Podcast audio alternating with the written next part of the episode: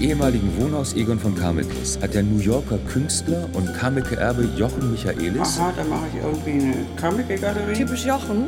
Die Bilder gehörten ihm gar nicht. Man liebt seine Bilder, man kauft. So fies, ja? Villa Big in Potsdam. Damit dieser Kunstraub stattfand. Mit sicherem Griff werden die zwölf wertvollsten von den Wänden abgehängt. Die ersten Maßnahmen waren, dass wir die ganzen Flughäfen in Deutschland darüber in Kenntnis gesetzt haben, dass solche Bilder entwendet wurden. Als die Kameke-Bilder geklaut wurden, was hast du da als erstes gedacht? dass Jochen dahinter steckt.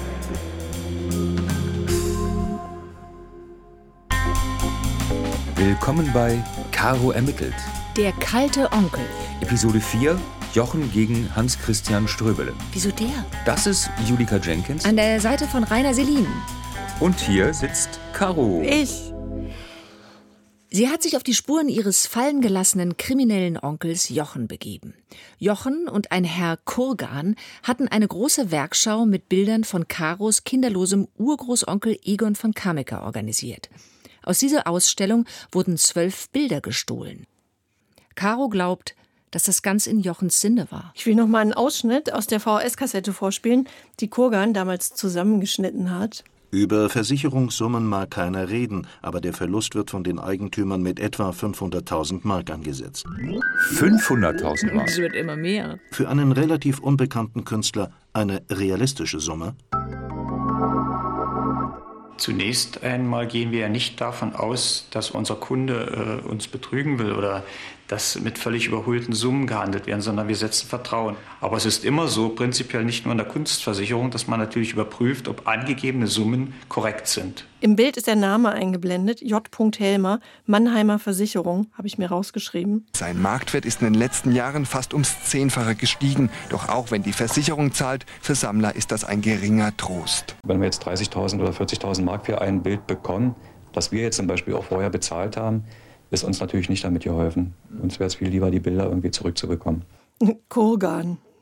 Die haben keinen Pfennig bezahlt für die Bilder. Ja, es gibt einen Versicherungsstreit. Allerdings fängt der erst an, wenn die Polizei das Diebesgut für immer verloren gibt, also die Ermittlungen einstellt. Und so weit kam es nicht, weil die Diebe, wie wir wissen, übermütig wurden. In der Nacht zum 7. Dezember hat die Alarmanlage von Schloss Charlottenhof ausgelöst und äh, als wenige Minuten später die Polizei und unser Wachschutz vor Ort waren, stellte sich heraus, dass die Hafenansicht von Caspar David Friedrich, eines unserer Hauptwerke des 19. Jahrhunderts, gestohlen wurde. Der Spiegel aus Hamburg schrieb, Das 1816 vom Preußenkönig Friedrich Wilhelm III. erworbene Gemälde des berühmtesten Malers der deutschen Romantik zählte zu den zehn kostbarsten Gemälden, die seit 1960 weltweit gestohlen und vom Londoner Art Lost Register erfasst wurden. Jetzt wurde das LKA böse. Sie bildeten die Sonderkommission Hafen und fahndeten nach dem Bild. Ich habe das damals nicht weiter verfolgt. Aber dann, drei Monate später, am Abend des 4.3.1997, klingelte in meiner Berliner WG unser bordeaux-rotes Tastentelefon. Meine Mutter ist dran und sagt sowas wie... Caro, ich bin's. Sag mal, habt ihr überhaupt einen Fernseher?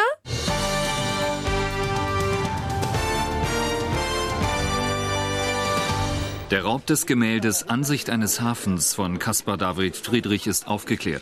Das auf mehrere Millionen Mark geschätzte Kunstwerk war vor drei Monaten aus dem Schloss Charlottenhof gestohlen worden. Tatverdächtig sind vier Männer aus Potsdam.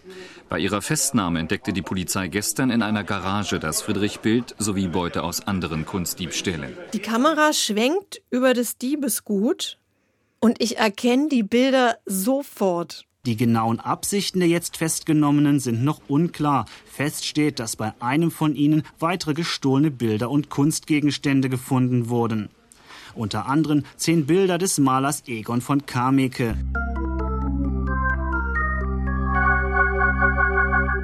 Wenn es Jochen um die Versicherungssumme ging. Dann war es das. Aber wenn man es als PR-Aktion betrachtet, ging es jetzt erst richtig los. Überregionale Presse, von FAZ bis Spiegel. Ich habe auch noch mal im Radioarchiv gesucht und was zum Prozess gefunden. Die Staatsanwältin zeigt Gelassenheit. Theoretisch hätte sie auch das Doppelte fordern können, doch sie spricht auch von einer unglaublichen Schadenshöhe. Allein die Ansicht eines Hafens haben Experten auf einen Wert zwischen 5 und 8 Millionen Mark geschätzt. Ein schlechtes Argument findet Strafverteidiger Christian Ströbele.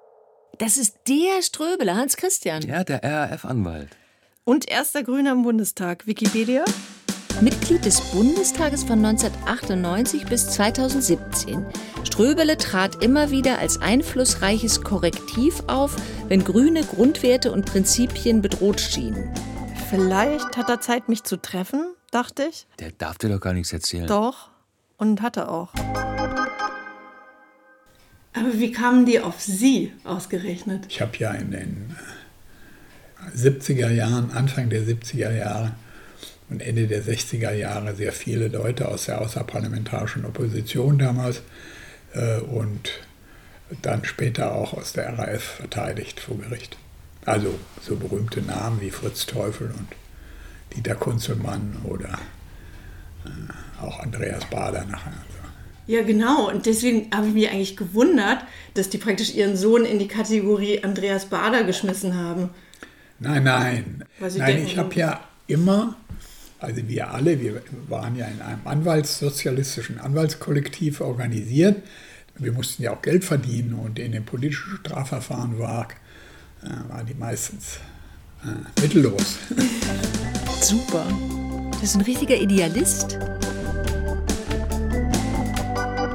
Der Fall hier, der war ja zunächst auch in der Presse in Potsdam und so. Da war so die öffentliche Meinung, auch dann, als er dann festgenommen wurde und so, äh, war, das mussten ja ungeheure Gangster sein oder sowas, die da sowas machen. Genauso wie das Gericht sich ja, das ergibt sich auch aus dem Urteil, da kann man das auch so sehen, äh, sehr verwundert war, dass man es ihnen ungeheuer leicht gemacht hat. Das Urteil habe ich auch gekriegt, die Namen sind geschwärzt hier. 22.11.1997 Landesgericht Potsdam in der Strafsache gegen N und K wegen Diebstahls in besonders schwerem Fall. Spielt doch nicht 1933. Die Täter sind zwei Buchstaben des römischen Alphabets. K und N. N, 24 Jahre alt, Tischler, mehrfach vorbestraft, soll hochverschuldet gewesen sein. K., 25, Architekturstudent, nicht vorbestraft, war der Sohn eines Potsdamer Kunst- und Antiquitätenhändlers. Und jetzt kommt's. Diese Frau, die, die kannten Rassfels, die wohnten mit denen in einem Haus zusammen. Das ist der Schwager. Ja. Der Hobbymaler, der sich gern aufgeblasen hat. Ja. Es gab über Rainer von Rasfeld eine Verbindung zwischen Jochen und dem Täter K. Der Rainer von Rasfeld mit den Eltern von diesem jungen Ach so. Mann. Da. Aber das ist nur rein zufällig. Wie rein zufällig? Naja, zufällig?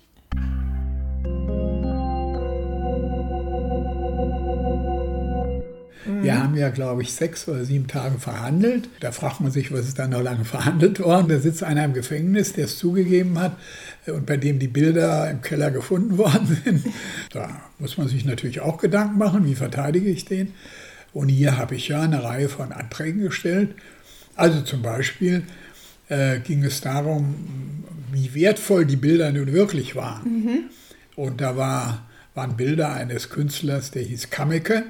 Äh, und da wurde behauptet, die seien unendlich viel wert. Ja, wer hat es denn behauptet? Jochen. Ja. Kurgan. Ja, Jochen ist bei der Gerichtsverhandlung auf die große Bühne getreten. ist der einzige Künstler des 20. Jahrhunderts in äh, Potsdam, der international Beachtung findet und immer um ihn ist ein aufgeregtes Getue. Man liebt seine Bilder, man kauft sie. Jochen kommt auch im Urteil vor. Lediglich für einige ausgewählte Werke konnte eine Versicherung abgeschlossen werden. Der Zeuge Michaelis konnte sechs Werke für 360.000 D-Mark bei der Mannheimer Versicherung versichern.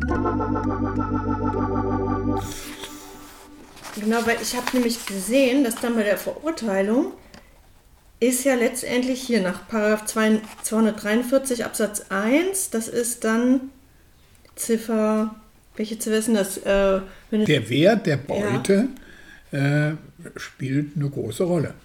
Da also halt da kann dieselbe Tat, ja. wenn es um höhere Werte geht, natürlich, äh, führt auch zu einer höheren Strafe. Mit wertvoll meint er nicht nur den Preis, sondern auch die allgemeine Bedeutung für Kunst- und Kulturgeschichte. Das Gericht muss sich für die Urteilsfindung mit beidem auseinandersetzen. Mir war überhaupt nicht bewusst, dass es einen Herrn Kameke gab, der berühmte Bilder oder Bilder gemalt hat oder so. Äh, und ähm, dann habe ich einen Beweisantrag gestellt, Anhörung einer Sachverständigen für Kunstgegenstände und äh, äh, Bilder, die dann aussagen sollte, dass. Also, also, wer war denn diese Sachverständige? Wissen Sie das noch zufällig? Das müsste ich nachgucken, ja. Ist, ist das in der Akte drin? Ja, natürlich ist alles drin. Ja? Können wir das dann oder nachher mal ja, nachgucken? Ja, ja.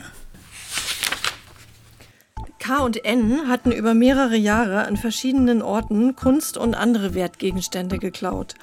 Die Angeklagten haben die Taten eingeräumt und detailliert geschildert. Die Big Villa war der zweite Einbruch. Lustig finde ich übrigens den Versuch der Richterin, sachlich zu bleiben. Ach, das war eine Richterin? Du bist halt Wikipedia und der Spiegel. Ah. Die Angeklagten K und N, die weder den Künstler noch seine Werke kannten und eigentlich wegen des kostenlosen Buffets erschienen waren, stellten aufgrund der ausgelegten Preislisten fest, dass es sich um wertvolle Bilder handelte. Sie fassten noch am selben Abend den Entschluss, einige Bilder zu entwenden. Sie fuhren zwei Tage später um Mitternacht zu Villa Bick, stiegen über den Nachbarzaun und versteckten sich in einem Gebüsch. Während dieser Zeit kam eine Person vom Wachschutz, die kurze Zeit später das Grundstück wieder verließ. Nunmehr ging der Angeklagte N zur hinteren Terrassentür, er brach die untere Verriegelung auf und öffnete die Tür. Die Angeklagten sahen sich in den Räumen um und entschieden sich für die in Aquarellmischtechnik gefertigten Bilder. Sodann hingen sie die zwölf Aquarelle ab und trugen sie zum abgestellten Fahrzeug und fuhren direkt zur Wohnung des Angeklagten N. Genau diese zwölf Bilder gehörten Jochen bzw. uns und Kurgan 6 plus 6. Und genau diese zwölf Bilder waren versichert. Ich sag's ja. Die Bilder verblieben beim Angeklagten N, bis auf die Bilder Mühle in Brewitz und Vollmondnacht, die K zu sich nahm. In den nächsten Monaten klauten sie weitere Kunstgegenstände in einem Forschungsamt, einer Rechtsanwaltskanzlei und einem Hotel. Und weil das so gut klappte, die Angeklagten N und K nahmen im September 1996 an einer Führung durch das Schloss Charlottenhof teil. Während der Führung kamen sie auch an dem im Wohnzimmer der Hofdamen hängenden, von Caspar David Friedrich im Jahre 1815 gemalten Gemälde Ansicht eines Hafens vorbei. Die erheblich gesunkene Hemmschwelle, die unzureichende Sicherung des Gemäldes im Schloss Charlottenhof sowie die Faszination, nun einen echten Caspar David Friedrich zu entwenden und zu verkaufen, führte schließlich dazu, dass die Angeklagten nach einer kurzen Unterhaltung übereinkamen, das Gemälde zum Zweck des Verkaufs zu entwenden. In der Nacht vom 6. auf den 7. Dezember 1996 fuhren die Angeklagten nach Mitternacht in Richtung des Parks Sans Souci. Die parkten ihr Auto und kletterten unbemerkt in den Park. Wo das Wohnzimmer der Hofdamen lag, hatten sie sich gemerkt. Während N unterhalb des Fensters stehen blieb, kletterte der Angeklagte K über das Sims und stieg ins Gebäude ein. Das Gemälde Ansicht eines Hafens hing an der Wand neben dem geöffneten Fenster. K nahm mit beiden Händen das Gemälde und zog es kräftig und ruckartig nach unten. Die Angeklagten rannten nun beide abwechselnd das Bild tragend auf demselben Weg, den sie gekommen waren, zu ihrem Fahrzeug, wickelten das Bild in mitgenommene Decken und fuhren davon. Ökodroge Bilder klauen. Also, da habe ich immer dramatisch bemüht. Sein besonderes Interesse galt mehr und mehr der Malerei und hier ganz besonders den Romantikern. Die Werke von Caspar David Friedrich spielten eine besondere Rolle so weiter. Er identifizierte sich gefühlsmäßig mit den Bildern und den dargestellten Welten und der Melancholie und den Sehnsüchten. also muss der, muss der Verteidiger. Ja, naja, klar. Das, das ist, natürlich, das ist natürlich ein Verteidigungskonzept und es wird sicherlich auch eine reale Grundlage haben. Klar, ja, aber, nee, aber es so war Konzept, wirklich so. Ne? Also der hm? war äh, wirklich mit sechs Jahren fing das, glaube ich, an. Der Anwalt, auch bekannt als früherer RAF-Verteidiger, hält ein flammendes Plädoyer. Über den Rand seiner eleganten Lesebrille wirft er den Richtern bohrende Blicke zu und fordert für seinen Mandanten eine Haftstrafe von zwei Jahren, acht Monaten. Den 25-jährigen Studenten beschreibt er als feinsinnigen Kunstfreund. Ja, das war, das war für mich eben interessant, dass das sozusagen jetzt, naja, moralisch integrer sein soll, dass man einen tollen Kunstgegenstand nur haben will, als dass man einen tollen Kunstgegenstand verkloppen will. Also jetzt für mich wäre jetzt ja, nicht ja, so ja, moralisch nicht so ein großer Unterschied. Nicht groß. Nee, nö, also jetzt für mich weiß ich jetzt nicht. Also was jetzt, keine Ahnung. Aber für das Gericht, das okay. kommt jedenfalls, wenn ich richtig erinnere, ja. im äh, Urteil irgendwo vor. Das Bedürfnis, eine Sammlung von Kunstgegenständen zu besitzen, steigerte sich von Jahr zu Jahr. Der bildersüchtige K. versteckte zwei von den Kameke-Bildern unter seinem Bett und war bei aller Liebe zur Kunst doch einverstanden, dass N sich um den Verkauf der anderen Bilder kümmerte. Der Angeklagte N begann alsbald mit seinen Absatzbemühungen. N stellte über den Kumpel eines Kumpels einen Draht zu zwei Ex-Stasi-Offizieren her, dem Ganoven Axel Hilpert und seinem Handlanger Hans-Otto Teschner. Äh, tatsächlich war der Zeuge H. Also Hilbert? Zuvor von dem leitenden Polizeidirektor Sch aufgesucht und gebeten worden, sich nach dem Verbleib des Bildes umzuhören. Hilbert zögerte keine Sekunde, die zwei Milchbacken ans Messer zu liefern. Fortan bestimmte Sch den weiteren Verlauf der Verhandlungen. Teschner musste sich als Mittelsmann des Käufers ausgeben. T wurde von der Polizei mit einem Technikkoffer ausgerüstet, in dem sich ein Gesprächsaufzeichnungsgerät und ein Sendegerät befanden. Man fuhr zunächst zur Wohnung des Angeklagten N. N ging in seine Wohnung und holte aus seinem Bettkasten die zehn bei ihm verbliebenen Bilder des Malers Egon von Kameke, die sich in einer Kartonage befanden. Auf die Frage des Zeugen T, was die Bilder bringen sollten, antwortete der Angeklagte, dass sie etwa 400.000 D-Mark wert seien und er etwa 200.000 erzielen wolle. Der Zeuge T öffnete den Kofferraum und legte die Kartonage mit den Bildern hinein. Anschließend fuhren N und T zum Versteck des Bildes. Eine Garage. Die Polizei lauerte im Gebüsch oder sowas, stand nicht im Urteil. Unter Mitnahme des Technikkoffers begab sich T nun mit N in die Garage. Der Angeklagte holte die Holzkiste, in der sich das Bild befand, hervor und öffnete diese. Sodann äußerte Teschner das mit der Polizei vereinbarte Stichwort. Das ist ja der echte Caspar David Friedrich. Noch während der Angeklagte dabei war, die Kiste wieder zu verschließen, erfolgte der Zugriff der Einsatzkräfte der Polizei.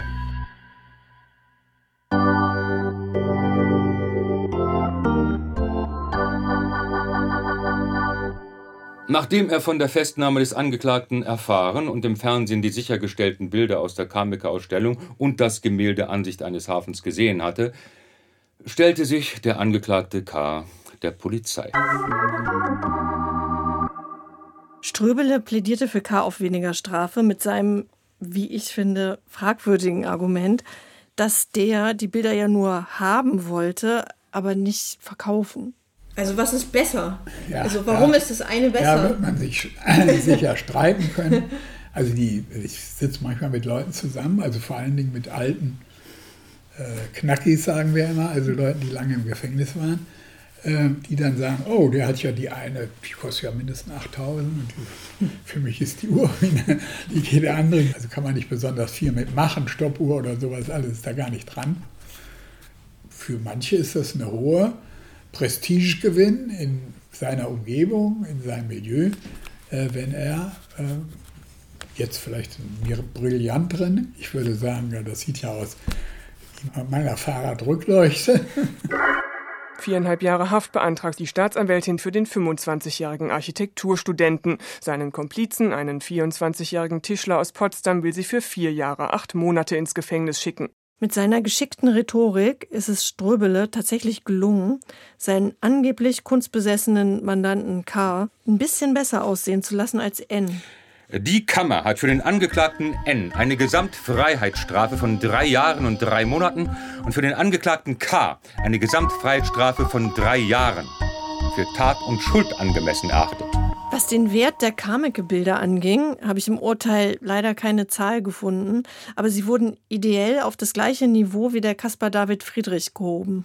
In den Fällen Villa Bick und Schloss Charlottenhof haben sie jeweils einen besonders schweren Diebstahl gemäß Paragraf 242 und 243 Absatz 1 zum 1 und 5 Strafgesetzbuch begangen, weil sie Sachen von Bedeutung für Kunst und Wissenschaft gestohlen haben, die öffentlich ausgestellt waren. 1 zu 0 für Jochen. Johann hat es geschafft, das Gericht davon zu überzeugen, dass das Werk unseres Onkel Egon von überregionaler Bedeutung für die Kunst ist. Finden Sie die Strafe dann eigentlich ganz schön hart? Ich meine, drei Jahre für so eine, für einen Ersttäter. Nö, nö, so können sie auch mehr kriegen. Aber zumindest der hat es nicht auf Bewährung bekommen. Nein, nein, das der, geht Der nicht. musste schon ins Gefängnis. Nein, alles, was über zwei Jahre ist, deshalb ist das so die magische ja, Grenze, Klar, äh, kann nicht zur Bewährung ausgehen. Kann gar nicht. Das war doch bestimmt schlimm für den. Also der war ja eigentlich, also das war jetzt nicht unbedingt sein Milieu. Also das, die anderen Leute, die er vielleicht dann im Gefängnis kennengelernt hat. Das ist für alle ein also, Problem. Also wenn jetzt der Vorsitzende von VW ins Gefängnis kommt, das ist auch nicht sein Milieu.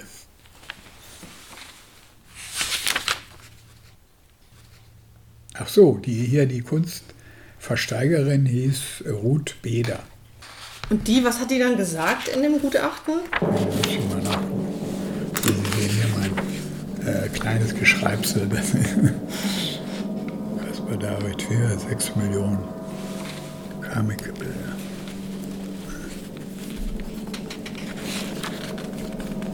Also ich muss sagen, äh, also Caspar David Friedrich war mir natürlich ein Begriff, aber die anderen. Das würde mich mal interessieren. Nee, das weiß das, ich nicht. Ich habe nur mal gesagt, dass äh, also der Preis äh, nicht 1800 D-Mark übersteigt. 1800? ja. Fortsetzung folgt. Sie hörten Caro ermittelt der kalte Onkel. Der True Crime Comedy Podcast von Caroline Labusch. Episode 4. Mit Caroline Labusch, Julika Jenkins und Rainer Selin. Ton Bernd Bechtold. Musik Ingo Günther. Regie Marion Faus. Redaktion Regine Arem. Eine Produktion des Rundfunk Berlin Brandenburg 2021.